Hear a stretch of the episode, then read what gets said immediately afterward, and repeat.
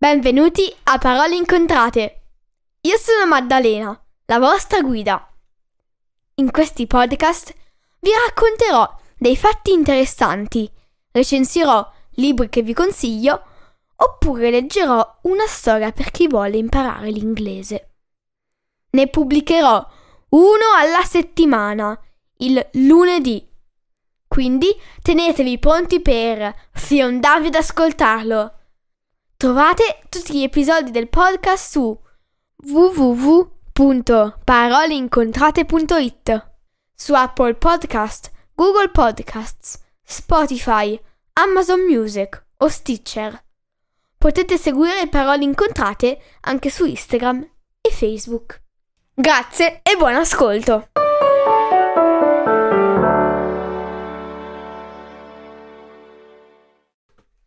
Ciao a tutti! Oggi recensirò Non è mica una tragedia di Dianele Aristarco e illustrazioni di Sara Not. Non è mica una, una tragedia, è una raccolta di racconti greci che narrano di diverse vicende che parlano di dei e di creature mitiche.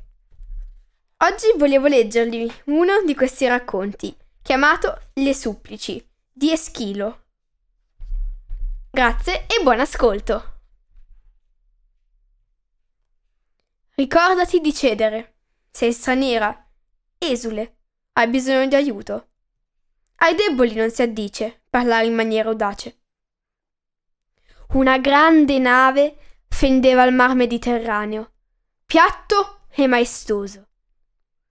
In piedi sul pontile, cinquanta fanciulle aguzzavano lo sguardo, in attesa di veder spuntare, da un momento all'altro, il terraferma. Indossavano tuniche verde sverardo, avevano lunghi capelli neri, il viso regolare della carnagione olivastra e gli occhi chiari. Tra di loro c'era un uomo anziano. Anche lui teneva lo sguardo fisso sull'orizzonte. Si chiamava Danao ed era il padre di quelle fanciulle. Aveva la pelle nera come l'ebano, i capelli grigi e gli occhi chiarissimi. A un tratto, nuvole nere e veloci composero un cupo mosaico in cielo, mentre un vento gelido prese a schiaffeggiare l'acqua con forza. Quindi esplose la tempesta. Di fronte a quell'improvviso cataclisma, le fanciulle presero a torcersi le mani per la paura e si strinsero l'una all'altra. Una sola tra loro non perse il sangue freddo una strana luce le accendeva lo sguardo. Qualcuno la sentì sussurrare tra i denti. Mm, acqua cattiva, acqua. Acqua del cielo sopra di noi e acqua del mare sotto di noi. Non voglio neppure berla più, se solo sarò così fortunata da riuscire a scendere da questa nave. Quando la tempesta si quietò, apparve la linea della terra una fanciulla andò sotto coperta. Afferrò una cesta, risalì sul ponte e consegnò a ciascuna delle sorelle un ramoscello coronato di lana.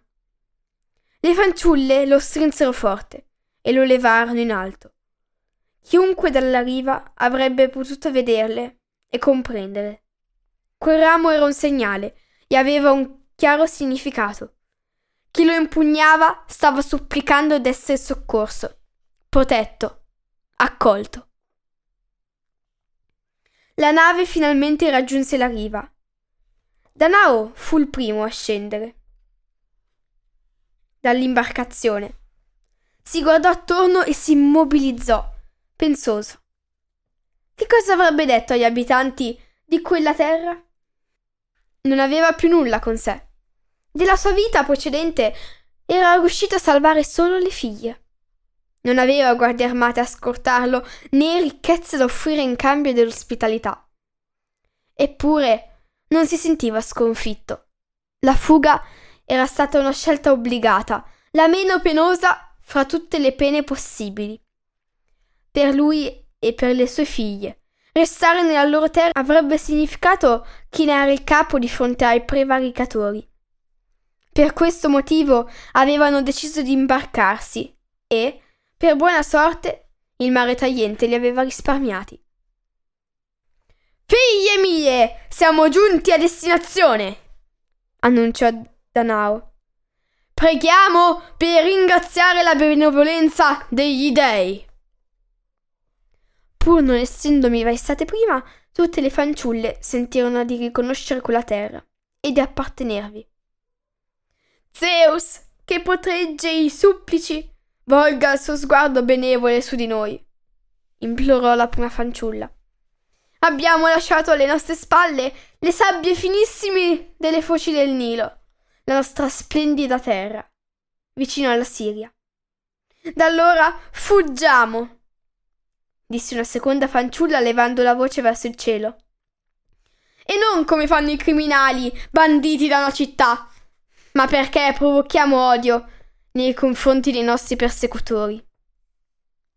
Sì, incalzò una terza. Odiamo quegli uomini che ci inseguono perché ci vogliono sposare contro il nostro volere. Danao, nostro padre, ci ha consigliato la fuga e guida la nostra rivolta.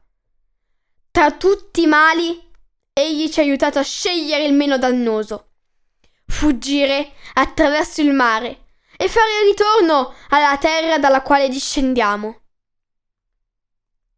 Preghiamo le divinità che questa terra ci sia benevola, pronunciarono in coro le cinquanta fanciulle, e che i violenti figli del re Egitto, i nostri cinquanta cugini, vengano ricacciati in mare con la loro ne- nave dai remi veloci prima che mettano piede su questa costa sabbiosa. Una sola tra loro, sussurrando tra i denti, aggiunse. E là muoiano, sotto l'urto di un uragano, dei tuoni, delle folgori e dei venti saturi di pioggia sul mare selvaggio. Muoiano prima di raggiungerci e impadronirci di noi contro il nostro volere. Danao saetta uno sguardo di rimprovero nei suoi confronti. Da questo momento in poi è indispensabile comportarsi con saggezza, spiegò. Poi, rivolgendosi a tutte le fanciulle, aggiunse Per vostra fortuna, figlie mie, siete giunte qui con chi è saggio. Hm, questo vostro padre, timoniere affidabile.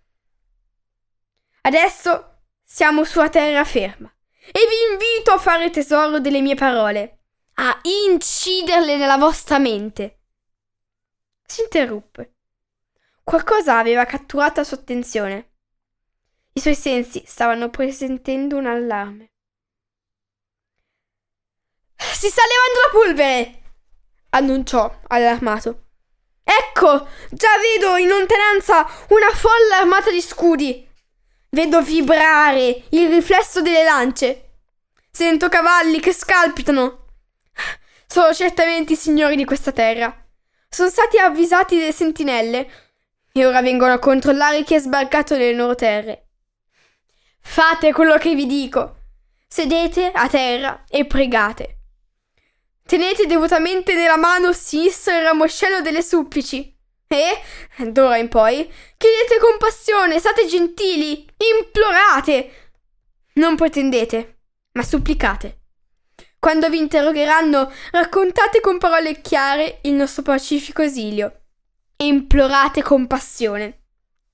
Siate modeste, rispettose e abbiate per chi ascolta sempre uno sguardo benevolo. Questa gente è pronta all'ira. Tutte le fanciulle assentirono col capo a quelle sagge parole. Sono una, tra loro, fu colta da un fremito di disgusto. Era disposta a tutto pur di non cedere agli abusi dei prepotenti. Per questo motivo aveva accettato di rischiare la vita in un viaggio pericoloso attraverso il mare. E ora suo padre, Danao, pretendeva una sottomissione assoluta ai signori di quella nuova terra ancora del tutto sconosciuti. Percepì su di sé lo sguardo della figlia ribelle. La individuò tra le altre e le disse Ricordati di cedere. Sei straniera, esule, hai bisogno di aiuto. Ai deboli non si addice parlare in maniera audace. Mm, starò attenta a non dimenticare questi tuoi validi consigli. Volga su di noi il suo sguardo Zeus, che ci generò, rispose la ragazza, simulando mansuetudine. Una schiera di cavalieri giunse sulla spiaggia. Le fanciulle sedettero a terra, si disposero in fila, con la schiena rivolta al mare. Uno tra i cavalieri discese dal suo destriero e le passò in rassegna, restandosene in silenzio. Li osservò una per una, a lungo. Di fronte a lui le fanciulle abbassarono lo sguardo, in un gesto di devozione e rispetto. Tutte tranne una. Il cavaliere decise di rivolgere la parola proprio a lei. Come le altre, era china e stringeva il rametto, ma nel suo sguardo brillava una luce differente, una fiamma di ribellione. La invitò a sollevarsi e la interrogò. Il vostro aspetto è differente dal nostro. Indossate vestiti diversi da quelli delle nonne argive o di altre città dell'Ellade. Avete avuto il coraggio di venire qui disarmate, senza scorta. Questo mi sorprende. Tra le mani stringete il ramo da supplici. Questo significa che conoscete le nostre usanze. Ora, parla tu. Spiegami chi siete e da dove venite. La fanciulla sogguardò Danao. Il vecchio re le fece cenno con la testa di rispondere alle domande. Con lo sguardo le raccomandò prudenza e tatto. Riguardo al mio abito, non menti, rispose la ragazza. Risponderò alle tue domande, ma prima voglio sapere chi sei tu. Un semplice cittadino, un sacerdote o il capo della città? Danao si batté la mano aperta sulla fronte. Le sue raccomandazioni non erano servite a nulla. Io sono Pelasgo, re di Argo, figlio del Palectone. La stirpe pe- dei Pelasgi prende il suo nome da me, che ne sono il signore, e vive dei frutti di questa terra. Regno su tutto il paese solcato dal sacro stirimone, dalla parte dove tramonta il sole. Stringo nei miei confini numerose contrade. Di là c'è il mare. Al di qua è tutto di mio dominio. Danao batté di nuovo la mano aperta sulla fronte e lo fece con più forza. Il caratteraccio di quella fanciulla stava per mettere a rischio tutti.